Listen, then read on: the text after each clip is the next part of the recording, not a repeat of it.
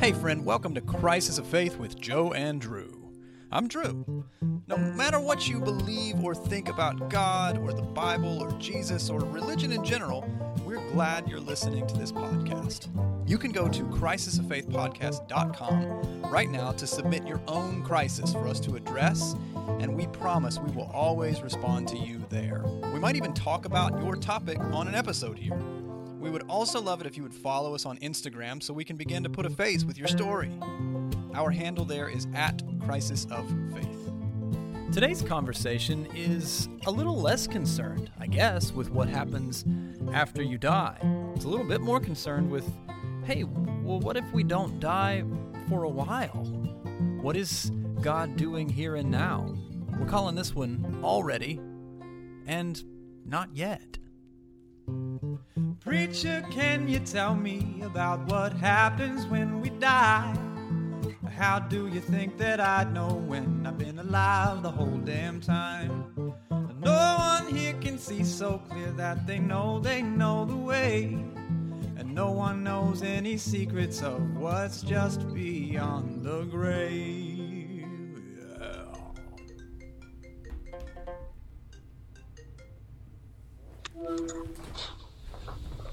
Joe.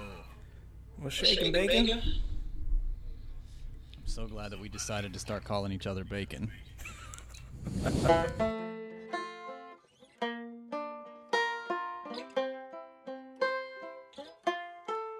Uh, my I sent my mom the podcast for the first time yesterday. Yeah? We talked for like an hour um, about various things on it. I, like I was trying to prepare her, I guess. Oh, you talked before she listened. yeah, I talked before I sent it to her, um, and then she's about to text me right now. I just saw the you know the bubbles, Yeah. coming up that she was about to text me back. I was like, this is perfect timing. I'm literally about to talk, and Oh, I hope I hope she texts you. Can we read it? uh, we'll see.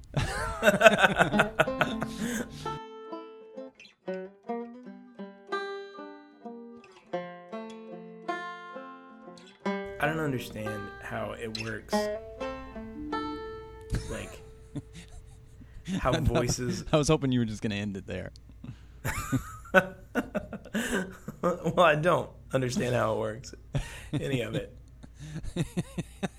But like, how do voices get? You say a thing Yeah. sitting in your office in Richmond, and it comes to me in my office here in Pittsburgh, and then we put it on the phones of all of our listeners It's true. all over the globe, of course. Yeah. I don't know how that works. I don't understand. It goes through wires and satellite shooting thing. I don't get it. No one does. No one knows. The thing that's even more impressive to me is a fax machine. How does a fucking fax machine work? oh my good. You like it's like it's like a 3D printer. I mean, yeah, I guess so. like I put I I put a piece of paper in my fax machine and it travels, you know, through the wires to your fax machine. What So happens when it- serious and it spits it serious out? Crisis of faith question I have here. Why are you using a fax machine?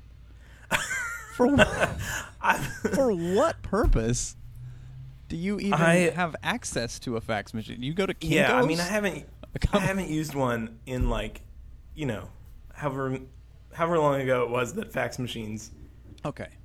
spit But out advertisements. technology But it's still it's to you. still amazing. I I think it's incredible.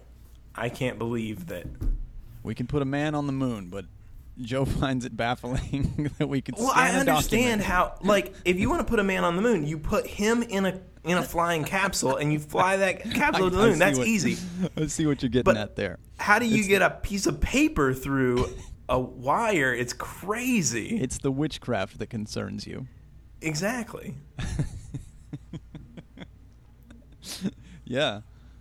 I'm gonna have to look into that. Like a man on the moon, that's just like a bus, but you know, I get that. that flies. Yeah, yeah, you're you're making sense to me now. I, I kind of get that. To me, like a fax machine, still it, that makes sense a little bit. When it gets beyond that technology, I'm with you. I actually don't know. I don't know how you can hear my voice right now, and I, I'm even using a Bluetooth headset.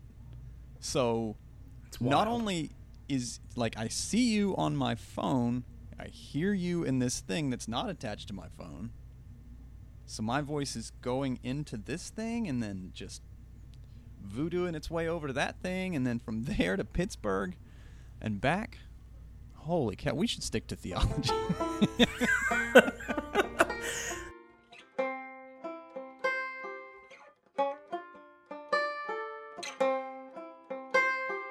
All right, well, we uh, we talked last week about heaven.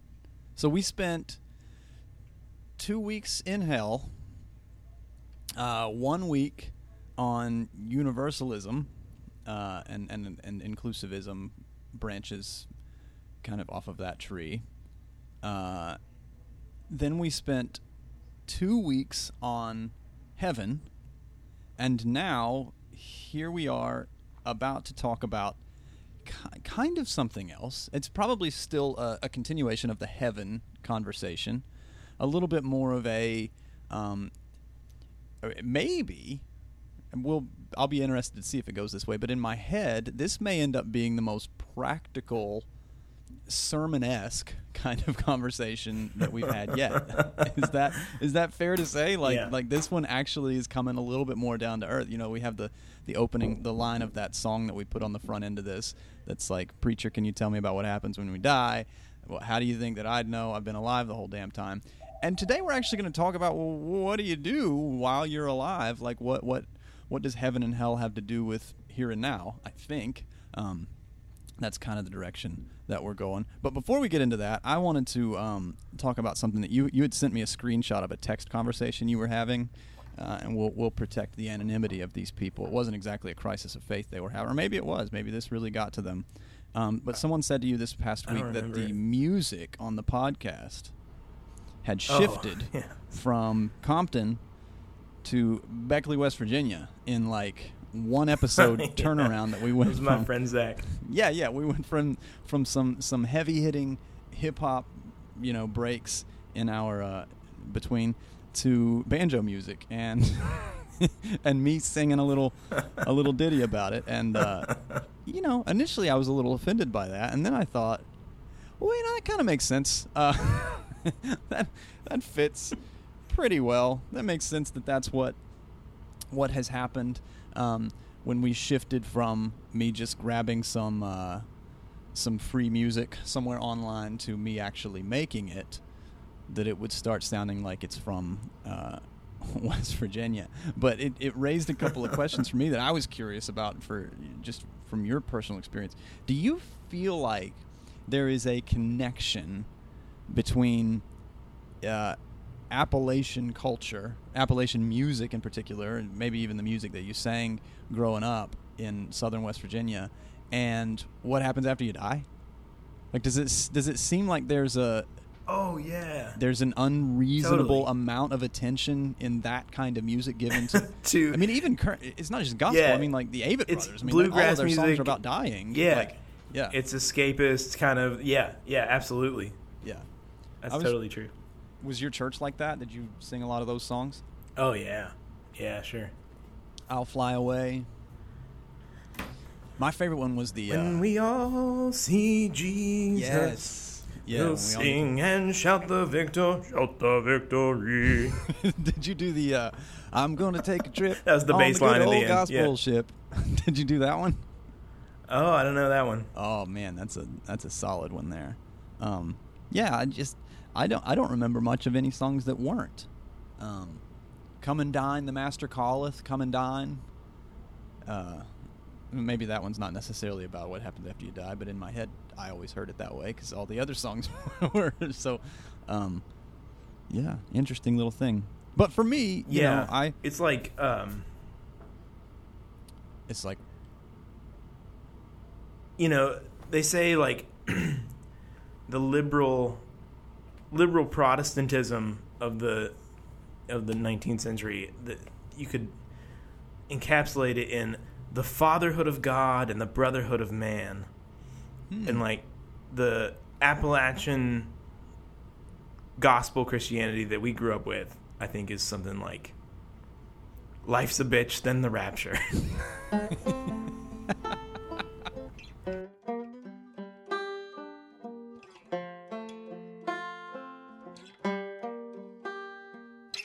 I um you know let me be really honest here. This may not even make it to the podcast.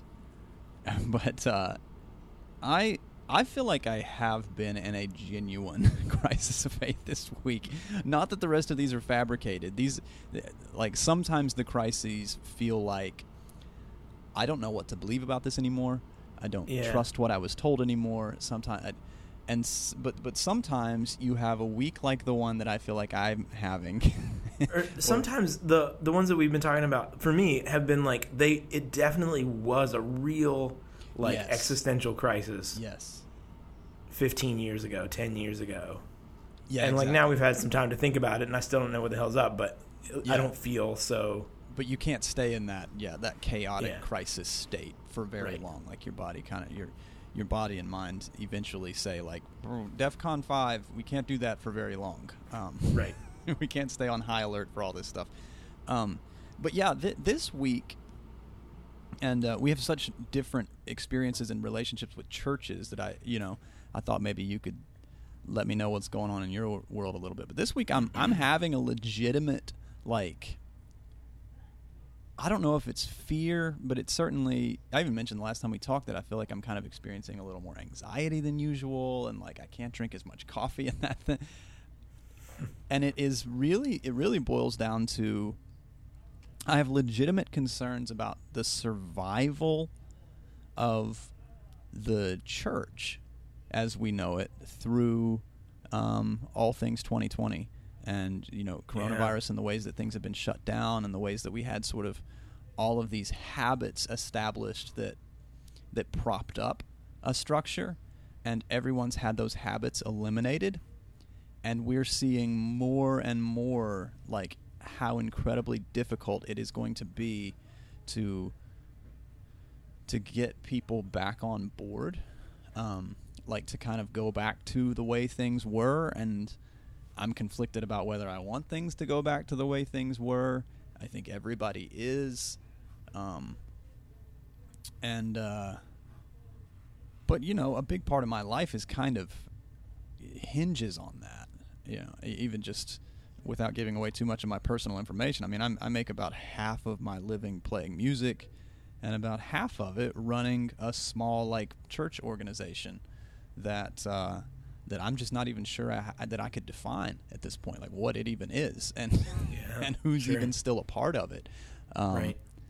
and uh, yeah so there's there's some sort so of you practical guys are like people not are, are you guys meeting? Do you meet at church or do you just do online now We- or what's? we tried for a little while to to reopen with like you know we have this this massive garage door um, in our in our auditorium. And so we kind of we opened it and put some chairs outside of that and some chairs inside of that so it was a little bit like a lot of the restaurants in town that have indoor Yeah. outdoor seating um, so we kind of offered that and uh, and put some speakers outside and just kind of did a, a shorter experience and said you know, come wear your mask, keep your distance, even stay outside if you want. We even told people like you can sit in your car and still hear it in the parking lot, um, and and participate with us in that way.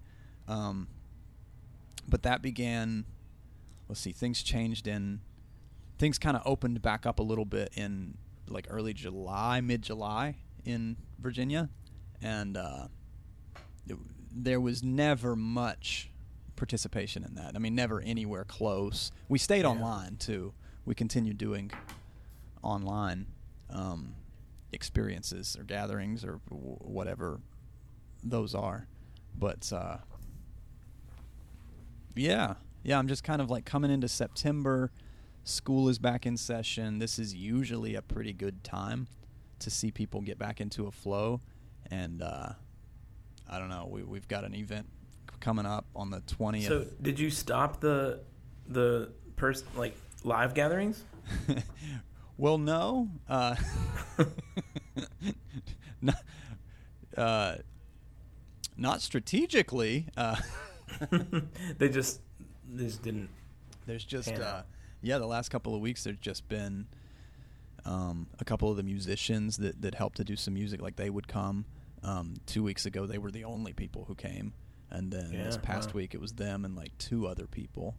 Um, and it was a holiday weekend too, but I don't know, man. I just I, I think it's deeper than that. I think it is actually deeper than practical like we got out of the habit and we just got to get back in the habit. I think there is kind of an eye-opening thing for a lot of people that just sort of like did we need what that Yeah. was? Do we want Yeah. what that was? Um Dude, I remember, you know, I don't, I don't know what yours was like growing up. Like at my church, when I was growing up, we had uh, Sunday morning worship, you know, and then Sunday night was the same thing. It was a you know a different worship service, same gig, and then on Wednesday, uh, Wednesday evening we had like the adults went to something called Right. prayer meeting or something. We had youth group and the whole you know right. kids were in a thing.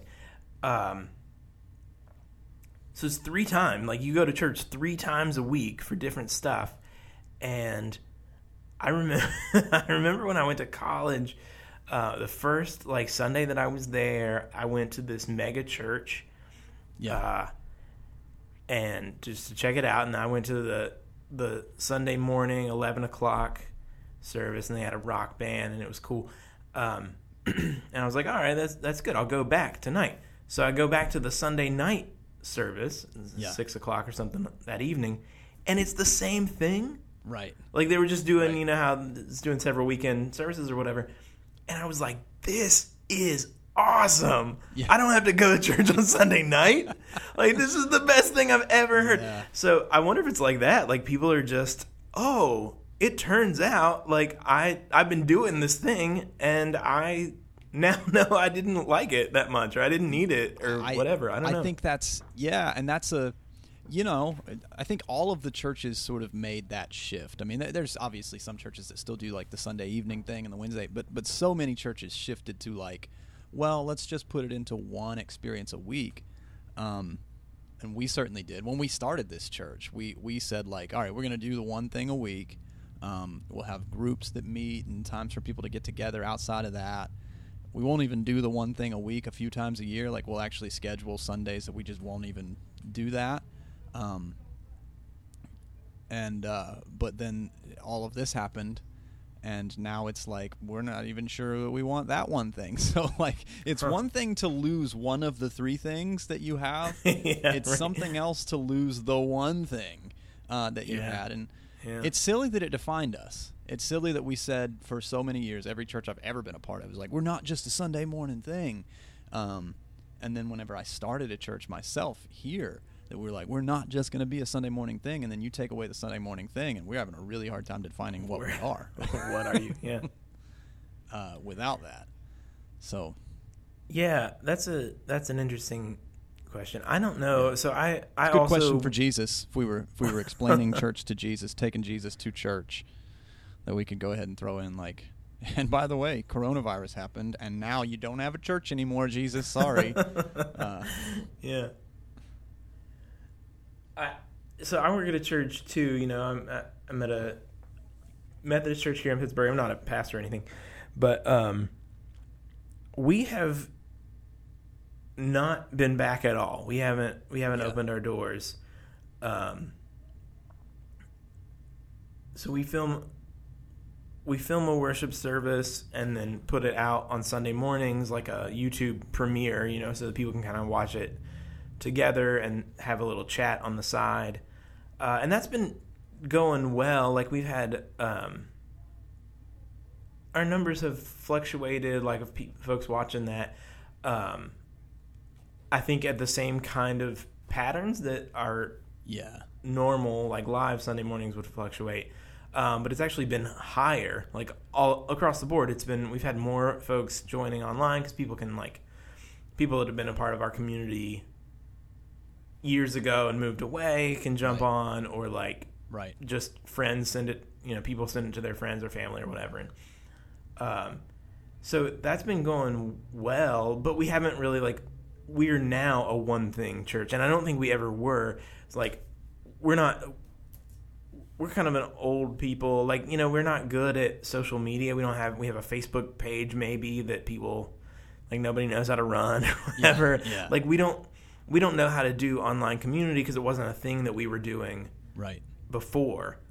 Um, so like those things are going well, but the thing that we really were good at, which was just like hanging out together, we don't we haven't figured out what that looks like now. Yeah, for sure. I mean, we're in we're in a similar boat. Not not because of age. We're we're almost in a in a, a similar boat for like social media stuff because because I'm I was been so personally conflicted about that. Like it always felt weird for me as pastoral leadership or spiritual guidance in people's lives to say you need to spend more time on social media with us.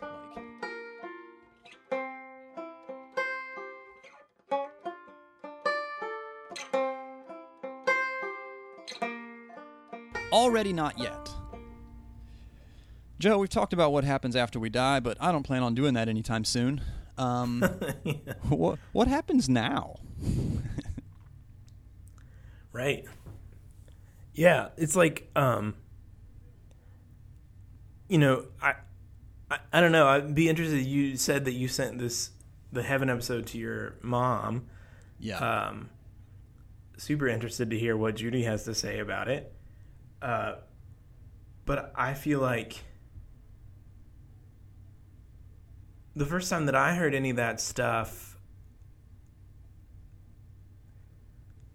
like, you know, the first time I started to question this idea of, of my soul floating up to heaven and like realizing that that wasn't the biblical picture, it's like, okay, so that's cool. We build the kingdom of God here and now. Um, I'm into that. Like, we can do Yeah. some social justice work. We can forgive. We can build community. Right? We can do these things. But like, does that mean this is it? Like this world where we get gout and like where it just sucks. Like this is this is all we we've got. I don't know. So that's kind of like that's what had me thinking about this stuff this week. I think is remembering that feeling. Um, yeah. There is something. Uh, uh, yeah, it can kind of mess with you to start thinking that this is it. Uh, that this can't be. yeah, as much as I've deconstructed and want to believe that there is, um, you know, that what happens after we die may not really be the whole point. Maybe we shouldn't put all of our eggs in the basket of like, well, the whole point of this life is to get out of here um, and to go to something better. Um, at the same time, there are days that I kind of look around and say, like, ah, life feels like a, a cruel joke right now. Right. It would be nice Right. to believe that something redemptive and bigger is going to come out of all of this. Um, but yeah, I'll be interested to see what your what your thoughts are on what the scriptures actually say about this and some of what what uh, what Jesus seems to indicate uh, about here and now. Um, we're Yeah, going to use I mean, the I think- already not yet probably a bit. Like what? I think not only does the New Testament have something to say about this, I think I I used the phrase last time that this is like the thematic backbone of the New Testament. Like this idea of something um, something has begun. Uh, this this kingdom building project has begun, but it's not finished yet. Um, that's like where the whole story li- like that's the backdrop for the whole story. Yeah. Um, so there's a great in in First Corinthians chapter ten. Um, Paul is telling the story of Moses and the people of Israel wandering around in the wilderness, and he says, verse eleven, "These things were written down to instruct us, the Corinthian church, us on whom the ends of the ages have come." So, like, what are these multiple ends of multiple ages? Yeah. That's a weird thing. Yeah. Um, so I think that's kind of a key. There's uh, so th- this stuff gets developed. These ideas get developed in the life of the people of Israel, who um, understand themselves to be the chosen people of God, right? Yeah. Well, the problem is that they like slavery in Egypt, exile in Babylon, like return from exile and then you get taken over by the Greeks and then by the Romans and it's like they spend their whole lives just like the whole history of this people um, with very few exceptions they're sort of under the oppressive boot of some you know some regime some external regime uh, their temple is destroyed multiple times like how are you supposed to think of yourself as the people of God? Like if if you are the people of God and this shit keeps happening, like your Yeah. God's not that good at Right. Right. At, God. God's job or whatever. yeah, at Godding. Like Yeah. what what is God doing? And even Um, the narrative of Je- just to interject there, even the narrative of Jesus doesn't exactly fix it. Even the it kind of like what we said last week about Easter being the end of the story for a lot of it. It was like, well, Jesus died and he rose from the grave, and we were stoked about that. That blew our minds, and then we- it proved to us that Jesus was who he said he was, or who we thought he was. Like, look around. but na- but then what? Well, what? Yeah. So Jesus got out of here, uh, told us he, we were bringing some new kingdom, told us something bigger was happening, uh, but but where where is he now, and where is that now? Yeah. Yeah, right. Yeah, what's going what's happening? Yeah. Um so okay, so some of this uh it's weird there's there's language that happen that shows up in the New Testament that's like not really around in the Old Testament. You're like, "Hmm, that's weird. Where did that come from?" Um so like this talk about the kingdom of God. You don't see that in the Old Testament. So what happens is like there's a there's a little break in a Protestant Bible. We don't have some of the any anything for like about a 400 year span between the end of the Old Testament and the start of the New Testament.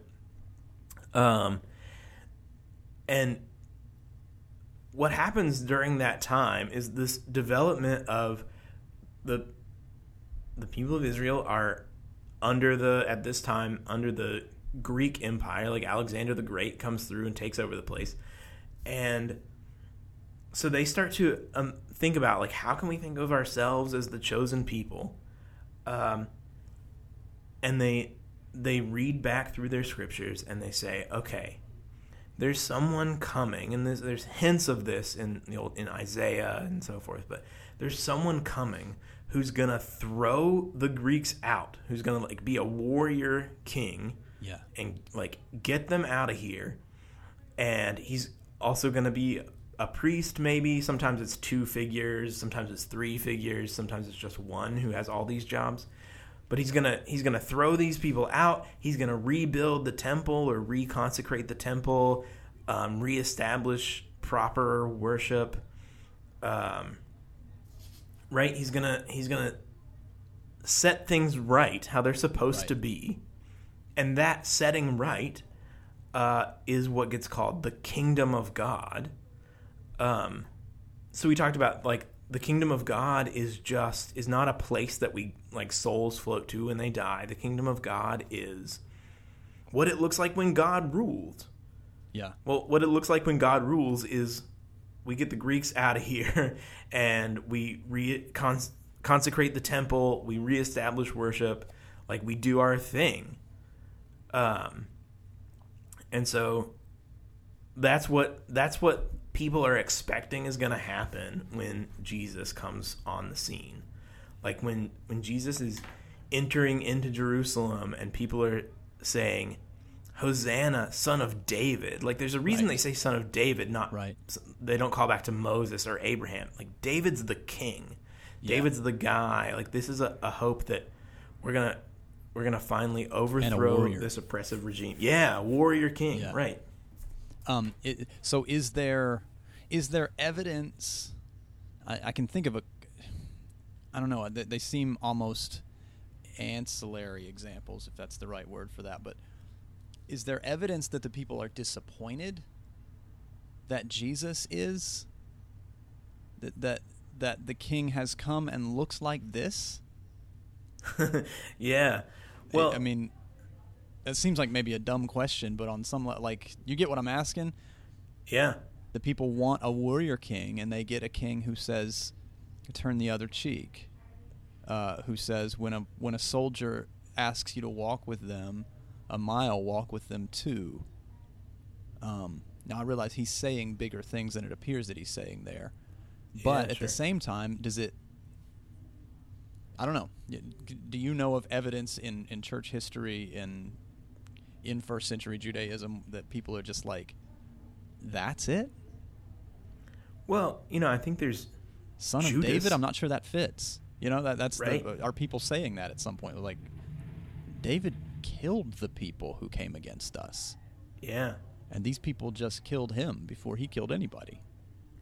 Well, you know, I think we talked about this uh, one of our first episodes of this show. Like, Oh, the old days. way back then, Jesus is executed by by the Roman Empire by crucifixion. Okay, yeah. Right. Yeah, This is this is a punishment reserved for insurrectionists, rebels. Like it is there to put people up on a post where you can see them in the city square to Yeah. say, "Look, Yeah. if you're going to try to challenge the empire, this is exactly what is going to happen to you. You- Like, people don't get crucified for saying, love your enemy. yeah. Um, people get crucified because somebody somewhere thought that their power, their throne, their money was being threatened. Yeah. Yeah.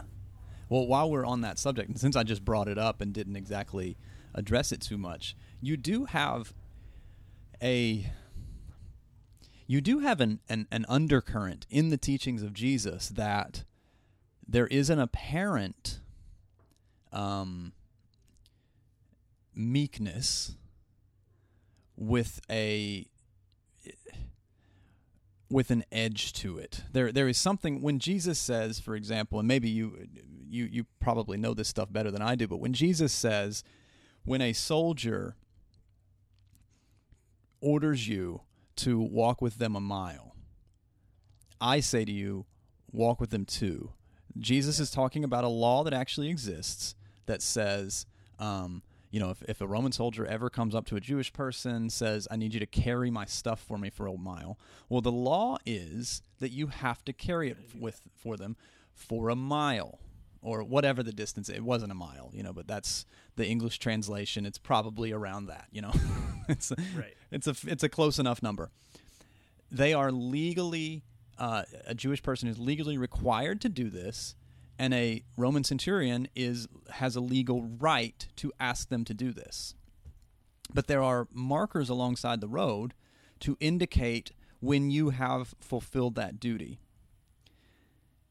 And if you are being forced to carry beyond a mile, then all of a sudden the Roman centurion is actually in violation of the law for appearing to force you to do more than he's actually allowed to force you to do.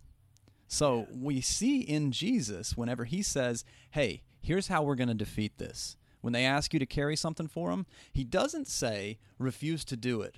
You know, throw up your hands and start and get ready to fight because we're going to fight. He actually says, do it but then go beyond the point so that the next mile they're going to be chasing you down because the next mile they're going to be looking over their shoulder the entire time. It, it's almost like jesus' way that appears meek and appears to be like yeah we're just not going to cause any problems for anybody. Just let it just let it happen. What he's actually doing is teaching them a third way a a political statement kind of a peaceful protest if you will kind of way of saying hey if you're going to oppress us in this way, you're going to pretend like it's okay that you can stop us on the side of the road and force us to give up whatever we're doing just to carry it with you for a mile. I'm going to make you feel something for that. I'm going to actually push it a little. fur- I'm going to show you how absurd it is that you think you matter that much more to me, and you're going to feel it for the second mile, while you're looking over, wondering, does anybody see that I'm? He's now carrying it for two miles. Does anybody see that he's gone three? Does anybody see that I am appearing to like I could be arrested for this? The guard, the Roman centurion. Um, and that's just one example. The the other things that Jesus teaches do seem to all have this kind of edge to their they are peaceful protest. They are Jesus just outsmarting the the very systems of oppression. Um, Yeah, that's that's so good. That's uh, like Walter Wink does does a lot of this stuff. Talks about that third way. Um, you know, like the same passage. He he talks about uh, if if somebody slaps you on the cheek, right, turn the other cheek. yeah, It's not just like be a doormat, let them walk all over you. It's like, um, you know, he talks about if you if you're gonna slap someone like a slave, someone uh, who's in this in this culture, if you're gonna slap somebody who you see as below you, you would do it with the back of your hand, like Right. backhand them across the face.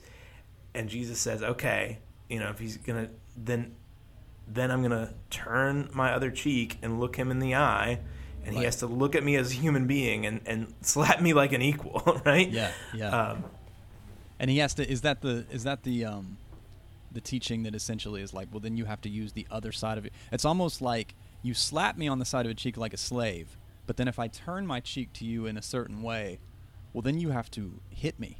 You have to Yeah. punch me. You you have to hit me in a way that turns this not into a oppressor and slave relationship, but more of an uh, if you want to fight, yeah, hit me like an opponent. then hit me like I'm like you're fighting me, not like you're on a different realm of existence than me. Yeah, yeah, that's exactly it. Yeah. So, okay, I want to I want to talk a little bit more about that. Like, what does that mean, the kingdom of God? But can we can we first like just take a moment because that language it just grates on me. We've been we've been using it for several episodes, kingdom of God, and I like I land on it a lot because that's like that's how it gets translated in the Gospels, and that's like how it's been used throughout the English speaking world. Yeah. But that's just such patriarchal, like, not only like masculine king, like, like why why not the queendom of God? Yeah. Um, but sense. also just like this, the picture of king that I have is like right. medieval Right. European like overlord and it's like that's just the same old god that we're trying to get away from all the time that like power over um looking down on you kind of god Yeah. Well, and it, and it does sound like hate a. It it sounds like.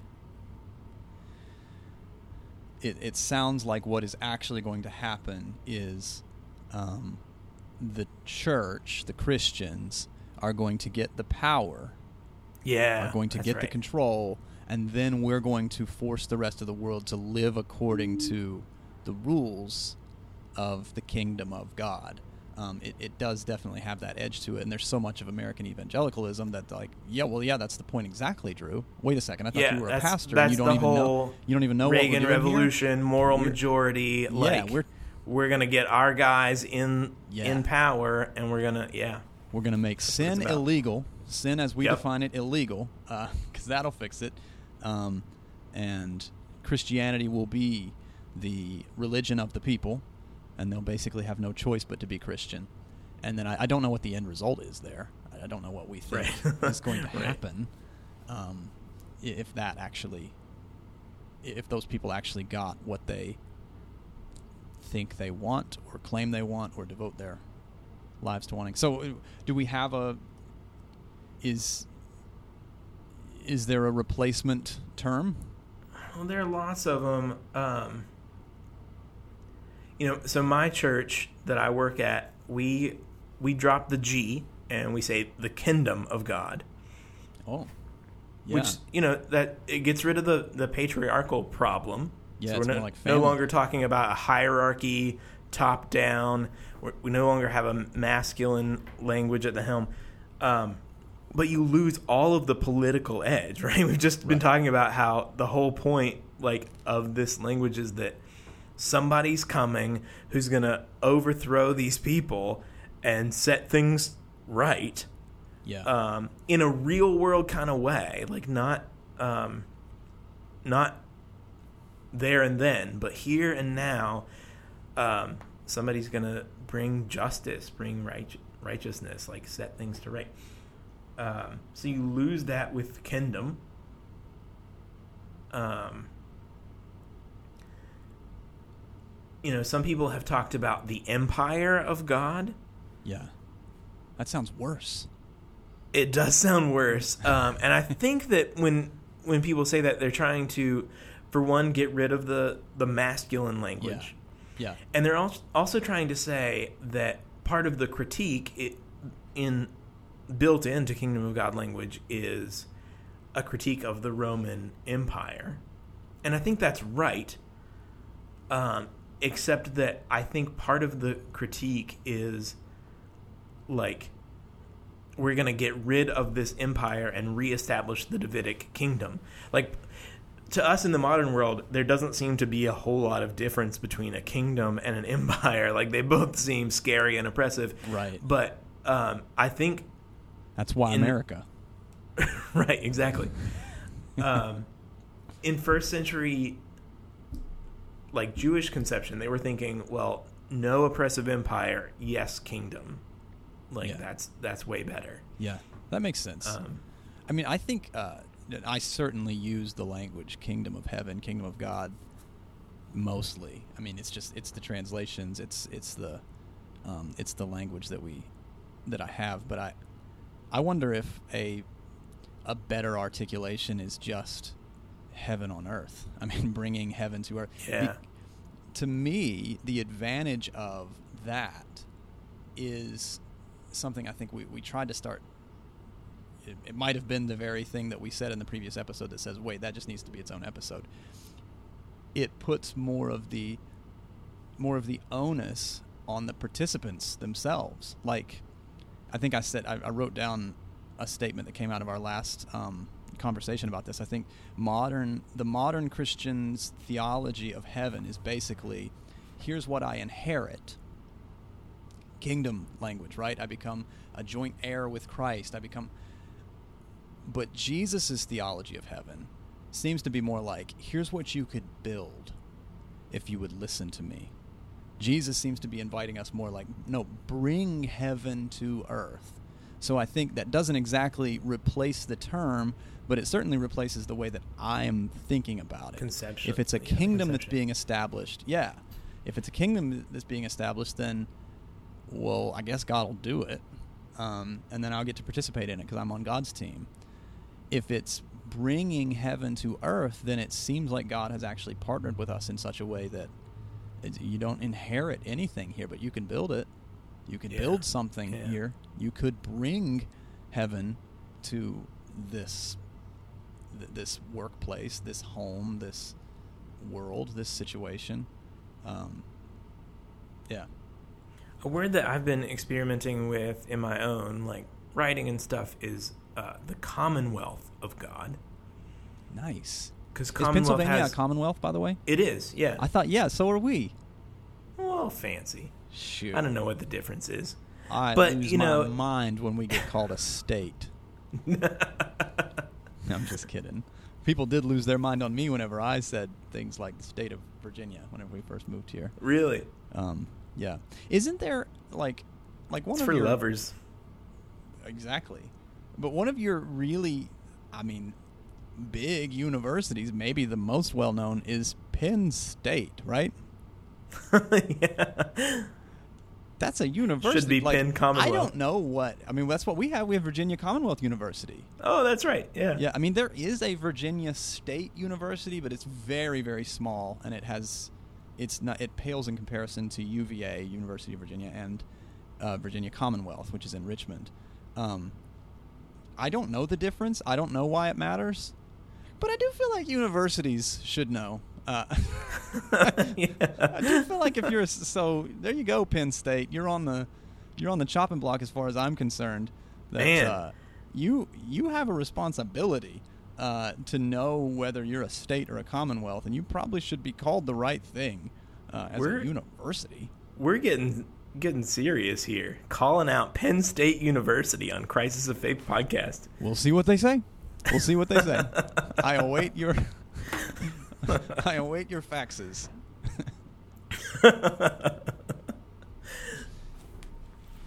So I don't know. I like. The I mean, Commonwealth, Commonwealth. it has like it has a it has a political meaning, right? Yeah. Uh, it means something like a state, I guess. Um, and but it it doesn't have the top down hierarchical stuff. It doesn't have the um the masculine language. So I like that. Um, it's also, I mean, it's just not like kingdom is a literal translation. It's yeah. Basileia, it's it's kingdom. Yeah. Um, but you know, words change so much. Like what a first century Jew meant when they said king is different than the image that I have in my mind when I read king. Yeah. Right? So I think of like what Prince Harry's going to be soon. exactly. Yeah. Yeah. It's a different thing. I mean, not too soon. Um, not too soon. I'm not wishing her away. I'm just saying. No, absolutely. Is he the one? Is he the next one? I don't know. at. I don't know. I, have don't no know. clue. Royal family. I never understood why people people in America were so interested in that. Oh, I totally get it. stuff. I totally understand why people in America are. Huh. Same reason we're interested in everything that has nothing to do with us. Well, yeah, like celebrity, but Yeah. it's. I mean, it is more like celebrity than like, you know. I bet you can't name the president of Venezuela, yeah. but you can. I almost wish we had a. I wish we had a more um, hot take here. I wish we could have a um, popularity ruler, like that people could vote for, say a Donald Trump, to be king. of Like the a United States. figurehead. Yeah, like a figurehead, like somebody no who's just power. like whatever he says, it's gonna be interesting. Like it's gonna make the news. Uh, yeah, right. but then maybe he's not also the one with The the, nuclear president. codes. like, like maybe that Yeah. is is left in the hands of. I think it would be a Plato is the release who- valve. I think the for us. Yeah, yeah. I think Plato is the one who wrote about. I, I may be wrong about this. Plato, Aristotle, they're all the same to me. Yeah, Um, sure. Wrote about how e- eventually in any kind of elected like a democracy that elects its officials that eventually you will get to a point where you're electing the most popular um, or you're electing for reasons you're, you're electing people to you're electing people to positions of power to do things that you don't understand like there's not a there's not a i do not possess as a fairly educated person i do not possess the appropriate level of education to really know what the president should know or what he does or she Right. does. Like I, I don't know. Why should i decide based on what the based on what these ads tell me are true about the other person? Like it, it does seem like that the greeks who sort of invented something like modern democracy also concluded like but obviously we probably shouldn't do that Um, we should leave the governing to people who you know what gov- know what governing is uh, yeah. but we should elect a king Yeah, that does that makes a lot of sense because we be need fun. we The need people would be less to get out, get it out of our bent of sh- system. we'd be less bent out of shape out of the whole thing you know yeah. If it was a little more like American Idol, like sure, disappointed that Clay Aiken doesn't win and that Ruben Studdard does. Ruben Studdard does. Clay Aiken was our, you know, he he was everybody's hero. no, dude, I Um, loved Ruben. I liked Ruben better too, but I feel like there was a bit of a, a revolt at the time that it was like, I mean, Clay Aiken had a career after that, and I never heard of Ruben Studdard after. But I'm just saying, True.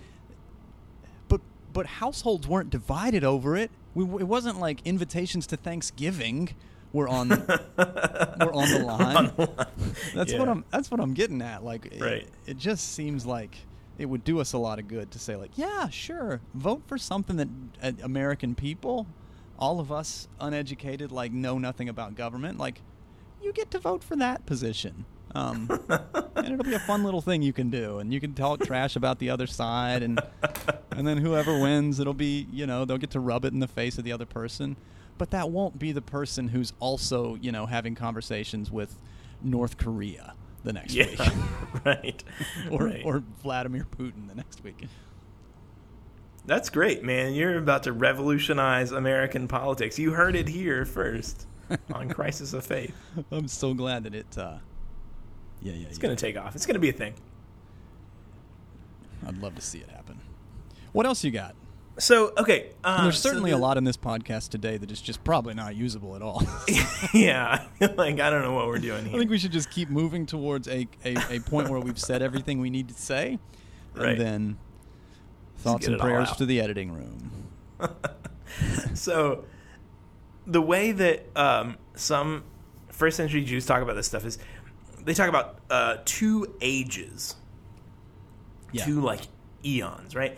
Um, one that we could call this present evil age.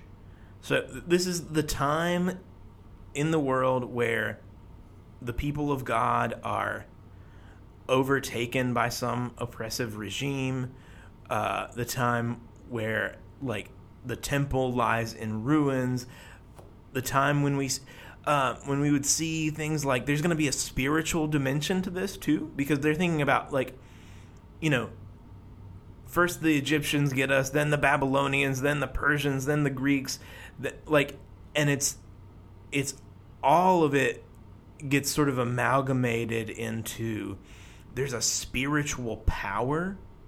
Um, I've called it in some other work that I've done. I've called it the spirit of Babylon, right? Yeah. But you know, just like there's a spiritual power that undergirds all of these oppressive empires and regimes, and like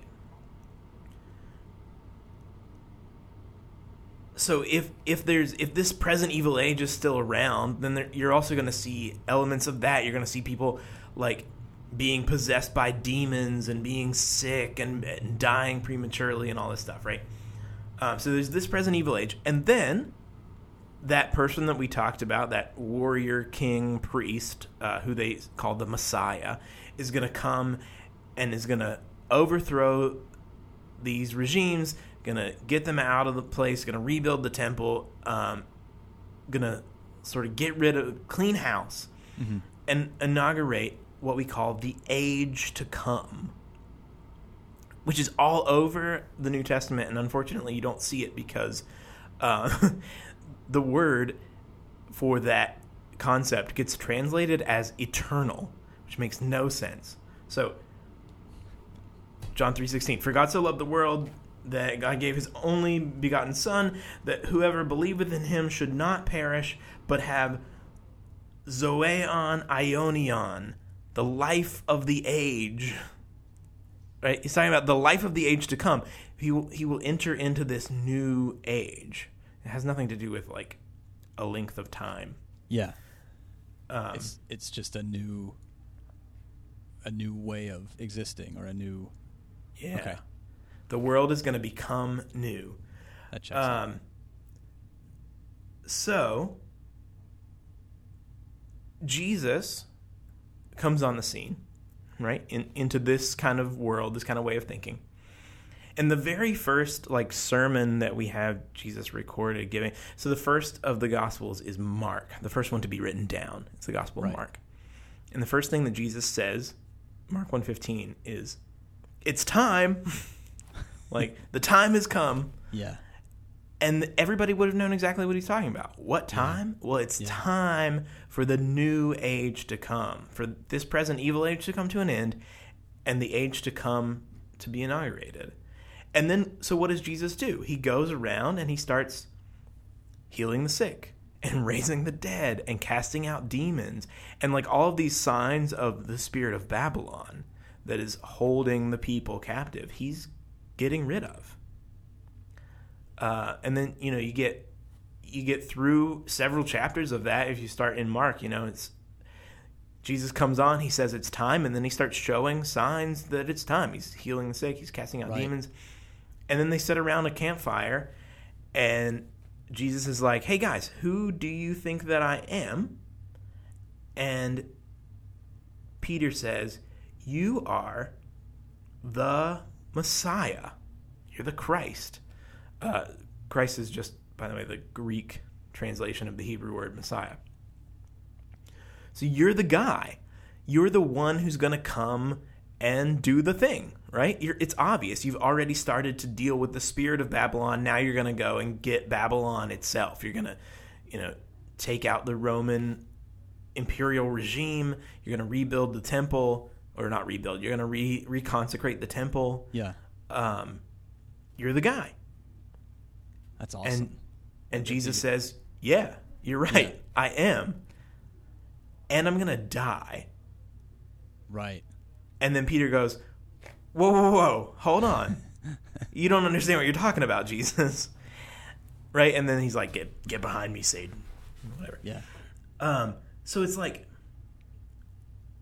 so first of all, you know, we, we think with we look back with like the the hindsight of Christian doctrine and think that what does it mean to be the Christ? Well, it means to die for the sins of the world or whatever. That is not at all what Peter meant when he said, Exactly. You Yeah, are the yeah. Messiah. What he meant was like the Messiah is not God. Like they didn't have any conception of this person being God. It's a dude, or maybe a lady, who knows? Uh, but it's somebody who comes to be a military leader, to be a ruler, and to be a priest, um, to set things right in the world.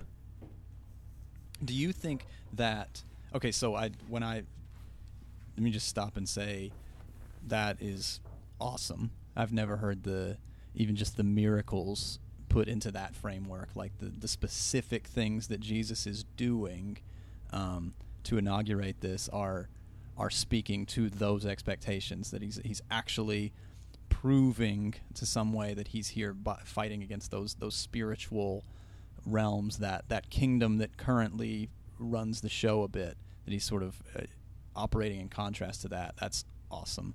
Um, do you think that the the disciples and I think I know where I think I know what you're what you think about this and and what appears to be true. Um, did they when they say yes to Jesus when they decide to follow him when they when they fall in line and they become the 12 and then the others that maybe follow after him they are saying yes to that they they're saying all right here it goes. Like th- they're Dude, Peter doesn't get on board to say like yeah I'm going to plant churches for you. He get on he gets on board to say like all right let's fight. I mean he's the one who swings a sword we have probably the one who swings a sword at the head of a centurion whenever they come out at him. And he's carrying like he's you know before they go to jerusalem i can't remember which gospel this is in jesus tells them to buy a sword yeah Luke and the disciples go oh don't worry we're already packing Yeah. Like, yeah they're ready Yeah, exactly. Um, at some point, we should probably do an episode on on Jesus because that's the saying buy yeah that's Yeah, that's yeah. tricky uh, that. But I I have some really interesting thoughts on that. And some of them maybe speak to this right now. The idea that essentially one of the things that Jesus is doing is um, is uh, is addressing the futility of that particular approach. I mean that whenever they respond, if we're that whenever you know he asks like, "Do you have some swords?" and they're like, "We got two," um, that he says, "Yeah, that should be enough." like to me, Yeah. a little bit, it's kind of like, yeah, that'll probably prove to you how ridiculous it would be. To you're going to take on the entire Roman guard. yeah it's a bit like the swords? the second amendment people that are like like the Yeah. point is that we can overcome oppressive regime like the the us military budget is something like you know 90 all the bajillion dollars yeah, it's it's all the dollars. and it's like you know i've got my Yeah, yeah. I just my hunting my- rifle I have my hunting rifles so that if the government comes against me with their nuclear weapons, Yeah, right. uh, yeah, so it, it does seem to be similar to that. Okay, this is awesome. Uh, you have, um, All right, so one More one more, yeah, one more passage to look at. I think is so okay. so this is what they're thinking, right? Jesus is going to be this guy, and then Jesus says, "Well, I'm going to die," and then he does, and they're like, "Oh shit, this did not go as." Oh, by the way, I, so I think this is just a theory. Acts chapter one. You just quoted there, I think. yeah. um, this is just a theory, but like Judas, right, g- gives Jesus up um, to the authorities, and then he goes and kills himself. So, like, there's one reading of this where you could say, like, Judas was just sneaky and underhanded, and then immediately had a change of heart. Well, that Right. seems weird. Like, that's not human nature Yeah. what makes sense to me is Judas was like, this is taking too long for you to get to like you're doing you're dealing with what's happening in the spiritual realm. Fine. Like let's get on with what you're here to do. Yeah. And so I'm gonna push you in and then when it backfires, when he ends up dying, which is not what messiahs are supposed to do. Messiahs are supposed to fight and win the fight. Judas goes, Oh man, what Yeah. have I done? Yeah. That's that's interesting. Yeah. Um, But that's, I mean, that's a theory. That's not like. Uh, Nope. So that's doctrine okay. now. So, so Judas. I mean, Jesus, Judas dies too. Everything Jesus we say, dies. everything we say on this podcast is now doctrine. We are that's right. We are founding a new denomination.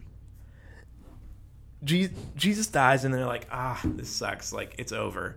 The revolution is over. And then you know, there's the resurrection. I think we should definitely do episodes on the resurrection at some point. Yep. Um. So okay, but this I'll is after the, we have Strobel book. we have the story. yeah, exactly. We have the story of the the resurrection, and then this, actually Acts one. Um, Jesus orders his disciples after this is after the resurrection orders them to stay in Jerusalem. All right, then I'm going to read. So when they had come together, they asked him, "Lord, is this the time when you'll restore the kingdom of Israel?" Like, oh, yeah.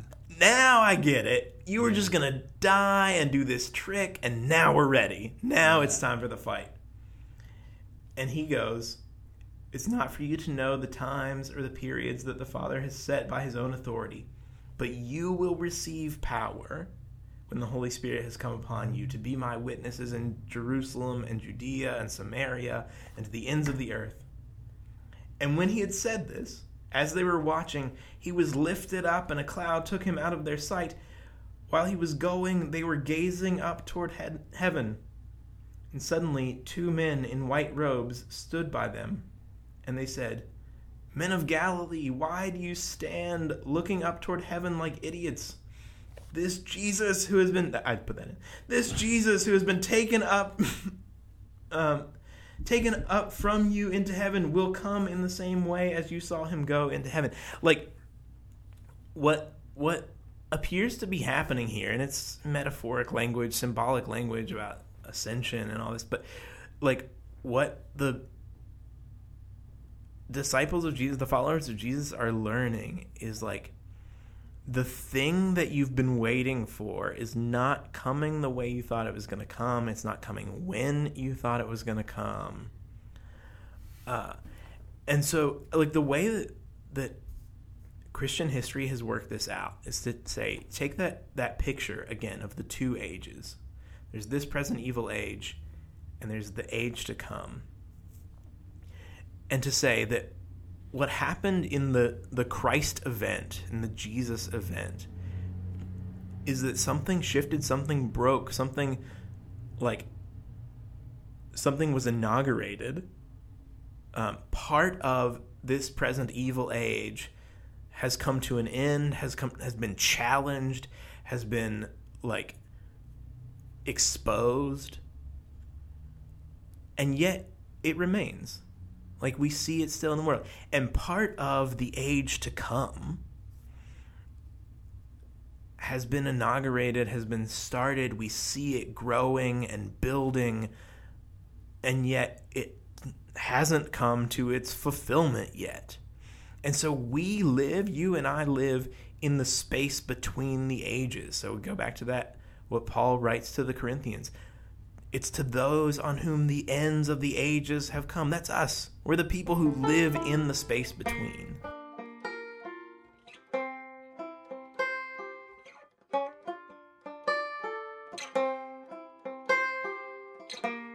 Yeah. Do we um uh bit of a um gear shift here. Do we expect something else to happen? Sort of prophetically um the next eon. Is there an anticipation of a next thing? We started out this conversation by basically saying I as as silly as it makes me feel to say um, I still expect something else. I still don't think this is it. That this is the like, hey, heaven is here. Heaven was coming, and then it came, uh, and it looks like Yeah. coronavirus, and it looks like um, nations at war, and it looks like divisions of families and households, and and our own nation, and it look. Do we anticipate, expect some next phase? Um, and I have kind of a follow up question to that. But do you have any thoughts on that? Dude, I don't know. I I mean, here's what here's what the Bible expects. Not that we not that our souls will go up to heaven, but that Christ will return to earth and there will be a renewal of the earth and of the sky and a resurrection of the body and that we will reign together with Christ in the kingdom of God fully come to earth. Yeah. And like that's a beautiful symbol. that's the best I can do. Yeah. like I don't I don't know, you know what that means. Yeah. Is it um so and, and again we can't we can only speak to maybe what the scriptures tell of this. What is that waiting for? Is it is it God waiting for us, waiting for something to happen here? Because that's certainly something I've heard taught uh, over the years that like God is not going to come until every person has heard the gospel, um, which it has so many holes in it, so many problems. Like, well, well, most of the people who have ever lived, they're already dead. Uh, like, you gotta you gotta acknowledge at some point that that's uh, that that's got some some problems in it. Is does there appear to be you know prophetically are we waiting for God to do something else, or is I mean- God waiting for us to do something else? Okay, so let me just say I'll, I'll put on my Bible teacher hat for a minute and then I'll just be honest with you. so like it- with my Bible teacher hat on, I would say no. For the listener, his Bible teacher hat is actually an oversized cowboy hat that he's now wearing. So picture that as you hear him talk. Um, so like no, I mean Jesus says nobody nobody knows. I don't know, you don't know. Um, and that there's not there's there's no thing like that's not what the book of Revelation is about. That's not what there's not like a thing that um you know, a, a Red Bull, uh, whatever, like That we're not waiting we're not waiting for Israel's whatever birthday as a nation or what you know I don't know what John Hagee and these people say but like whatever it's all shit. Whatever it is it's all bullshit. Um Hot take. so there's no there's no thing. But like to me just the explanatory power of like not not the what is coming but this notion that we live in the in between state that we live in this time when uh, the the commonwealth of God, the kingdom of God, whatever has been inaugurated but has not been fulfilled. Um, the explanatory power of that is just insane. Like, there are lots and lots of reasons to probably not be a Christian.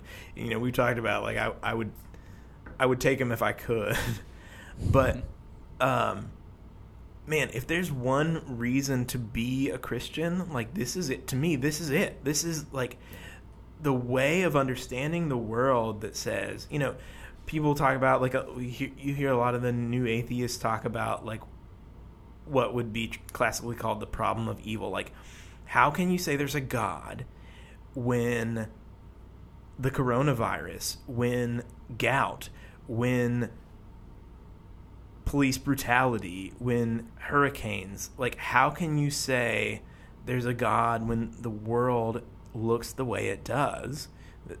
How can you say there's a God that's good and powerful and loving? Uh, you know, and I, I sometimes hear some Christian, like apologist type people respond with, which I think is a pretty good question, like, okay, fine, but how do you explain the gratuitous goodness of the world? Like, Yeah. how do you explain, like, sunsets over the ocean? How do you explain Adele? How do you explain chocolate and rye whiskey? Like, there's so much just beautiful greatness just pouring out of the. How do you.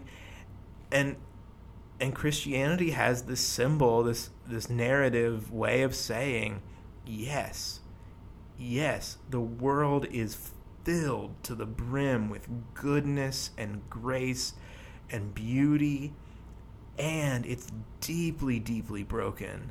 Yeah. Um, or like, how do you explain your own capacity, or or the human capacity for love and caring and self-sacrifice, and at the same time the human capacity for cruelty and banality and Yeah. pettiness, like we're already and we're not yet. You could do a really nice thing for us by subscribing, um, giving us a positive review, or following us on Instagram at Crisis of Faith. Have a great week. We'll see you next Monday.